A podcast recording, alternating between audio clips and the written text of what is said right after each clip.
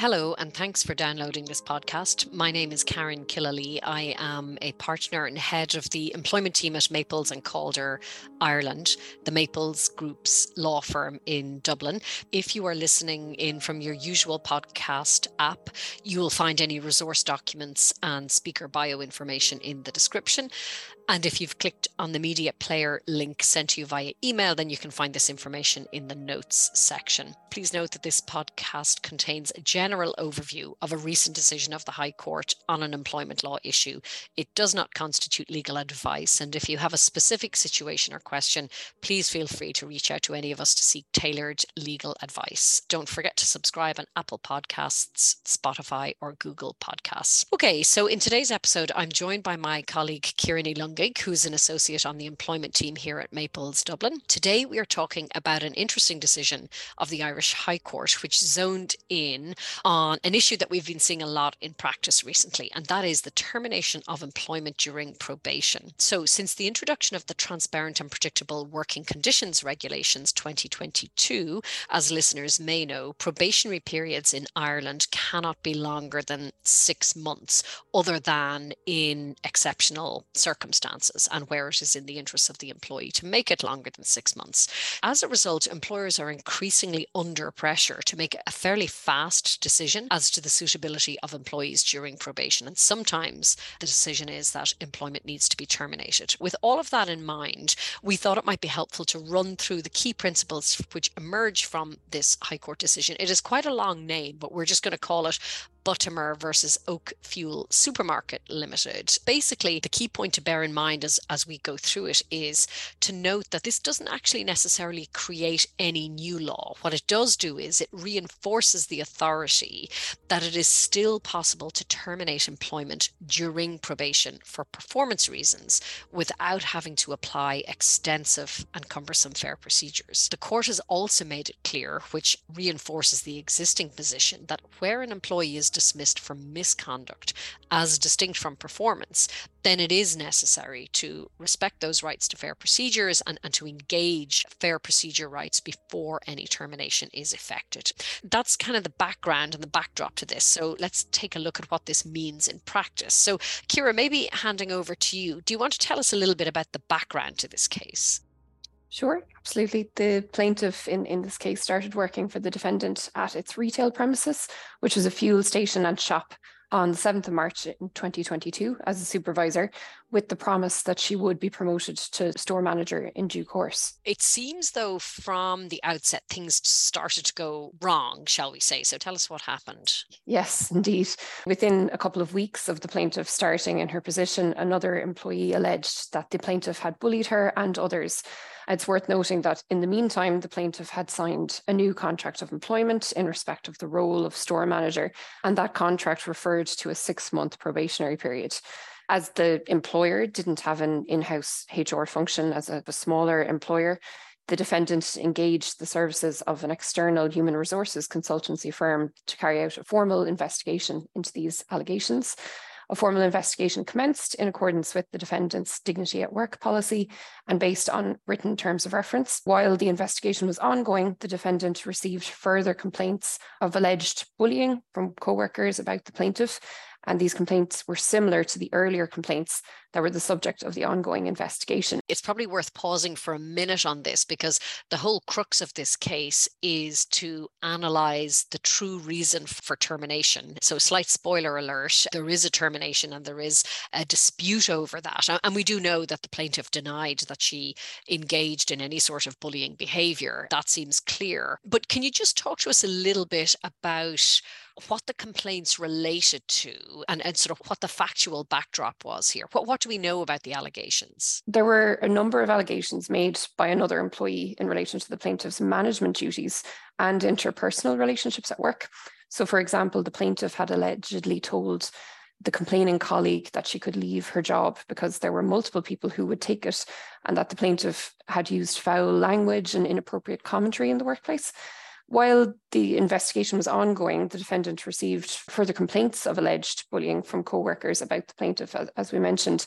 And these complaints were similar to the previous complaints that were the subject of the ongoing investigation, including the plaintiff had been speaking to one employee about another behind her back and had asked the former not to tell the latter about the conversation. Before the investigation concluded, the operations manager met with the plaintiff on the 17th of May, and the plaintiff alleges that at this point her employment was terminated. Meanwhile, the respondent alleges that the plaintiff was notified that she had failed her probation at that point. During this discussion, the possibility of the plaintiff potentially taking up a new role in another retail outlet operated by the defendant was mentioned, and the plaintiff appeared to indicate that she would consider the option. Indeed, a meeting was even arranged at the other store for the following day. It, it certainly seems, just based on what you've described, that the, the backdrop and the dignity at work investigation certainly would suggest that we were straying into the, the misconduct zone. But in any event, things took a slightly dramatic turn. So, notwithstanding that sort of positive conversation where there was a discussion around potentially continuing to work, as we know, what happened next was that they didn't happily sort of continue the employment relationship.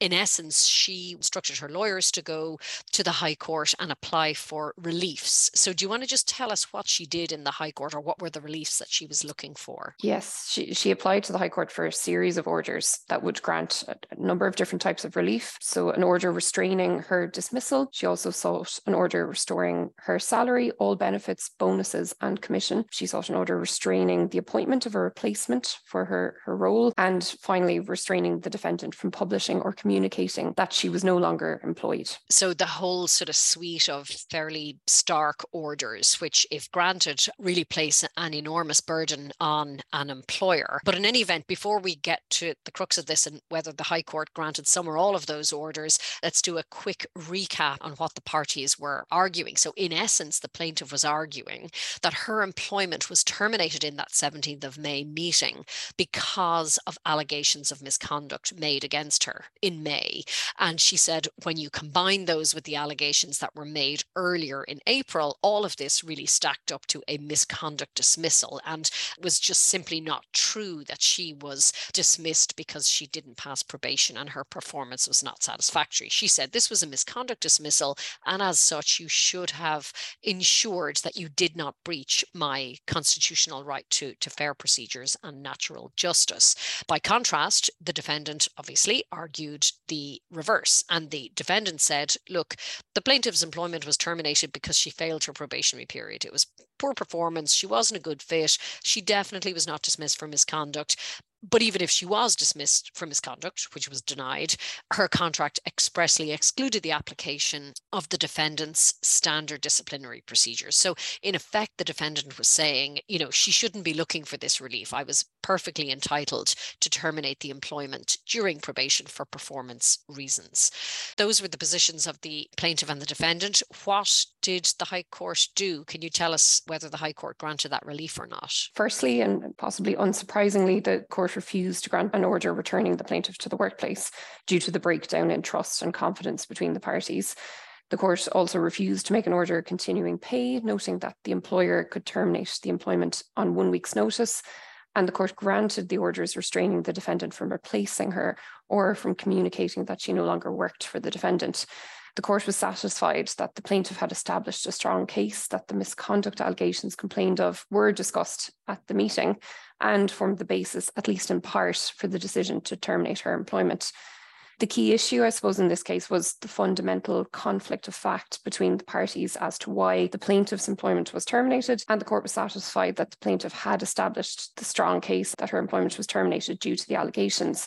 The court held that the type of behaviour which is alleged against the plaintiff amounted to misconduct and would be understood to be such by reasonable persons. Justice Dignam noted that the mere fact that behaviour might also be considered to be a performance issue does not preclude it from being misconduct. Rather interestingly, with respect to the defendant's reliance on the recent Court of Appeal decision in Over-C, which many listeners will be familiar with, Justice Dignam stated that the authorities are clear that an employee may be let go during their probationary period for any reason, including performance, or indeed for no reason without any obligation to afford fair procedures. The court noted, however, that it is equally clear as a matter of general principle that while at common law, an employer may be free to dismiss an employee for any reason or for no reason, where the dismissal or termination is for misconduct, the employer is obliged to comply with fair procedures. Thanks for that. It is unusual that the High Court decided not to continue pay.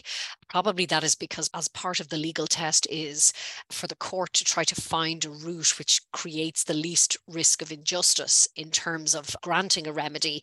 It seems that the court paid regard to the fact that the employment could, in any event, have been terminated during probation on one week's notice. So that likely influenced them in that regard.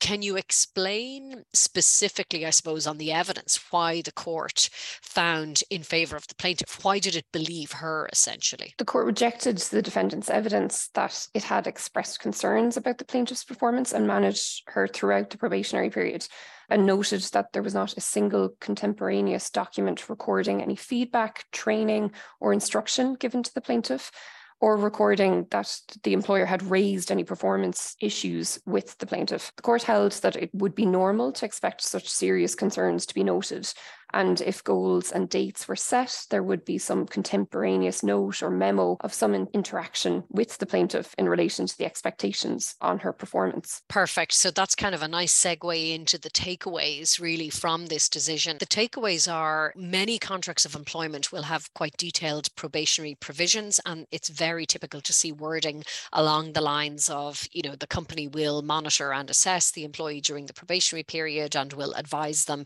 etc., etc. If any feedback is necessary or if improvement is required. But very often that gets stashed in the desk and it doesn't actually get looked at. So it's really important to actually monitor probationary employees and to do so in a fair and reasonable manner. I think that's the first piece. The second key takeaway is it is really important to document both formal and informal feedback and, and meetings. Just make a note of feedback that is given and anything that the employee might say. And in particular, where there are action points in terms of, you know, know, additional supports that need to be offered and, and so forth.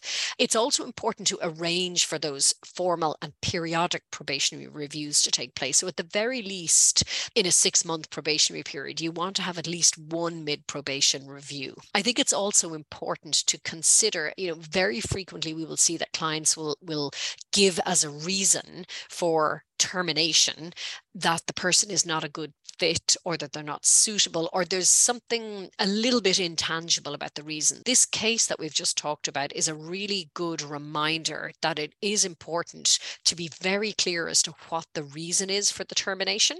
And if it is purely performance, so you're just you're not hitting the KPIs, you're not meeting the expectations in terms of output, then if that is a performance termination, you're not obliged to apply the fair procedures that we've just talked about. However, if it is something other than performance, at least that should be acknowledged and recognized and appropriate advice taken so that a correct and fair and legally compliant processing, if you like, of that termination can take effect. It's important not to conceal or to recharacterize the real reason for termination by simply stating that it is performance when it is not. One other point that's interesting to note from this decision is that it's very good to remember that, you know, reaching for the High Court injunction function is not the preserve of necessarily very, very senior or C suite employees. We do see from time to time that sometimes more junior or employees with very short service will also instruct their lawyers to go to the High Court to seek orders restraining their dismissal. So, good just to keep that in mind. For now, thank you for listening to the Maples Group Employment Law podcast. If you have any questions or queries on any of the points covered today or on employment legal issues in Ireland in general, please do get in touch with us. Thanks for listening and subscribing.